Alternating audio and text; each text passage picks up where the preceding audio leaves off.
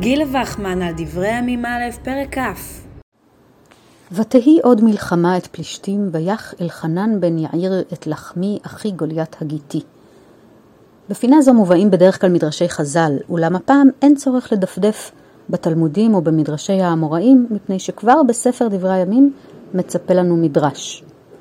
למען האמת יש לציין כי אין מדובר במקרה יוצא דופן. בספר דברי הימים ניכרים לא מעט ניצני מדרש, כפי שמכנים זאת אה, חוקרי המקרא, במיוחד כאשר הוא מספר מחדש את ספרי שמואל ומלכים.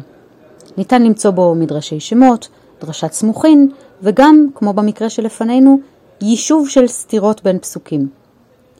בעיה ידועה עולה מתוך קריאת ספר שמואל על שני חלקיו, מי באמת הרג את גוליית הפלישתי?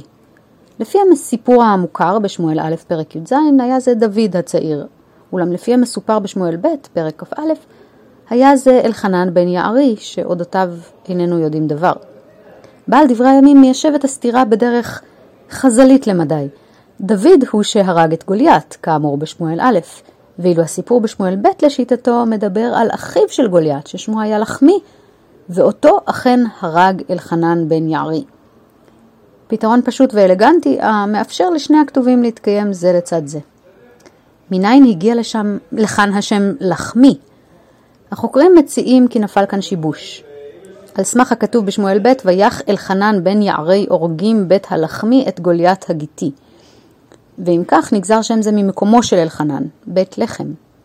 אבל אם יורשה לנו מדרש משלנו, אפשר גם להציע כי שם זה נגזר מלשון מלחמה, ואף לקשור לכאן על דרך הדרשה את הפסוק במשלי ט"ה, לכו לחמו בלחמי. ביטוי ישראלי רווח קובע כי איש אינו זוכר את הסגן של בר כוכבא. לאויב שאותו החמיא הסגן זה אין אפילו ביטוי שיזכיר את קיומו. והנה בא ספר דברי הימים ומעניק לשני אלה, הלוחם הנשכח ואויבו הענק, שם ודמות.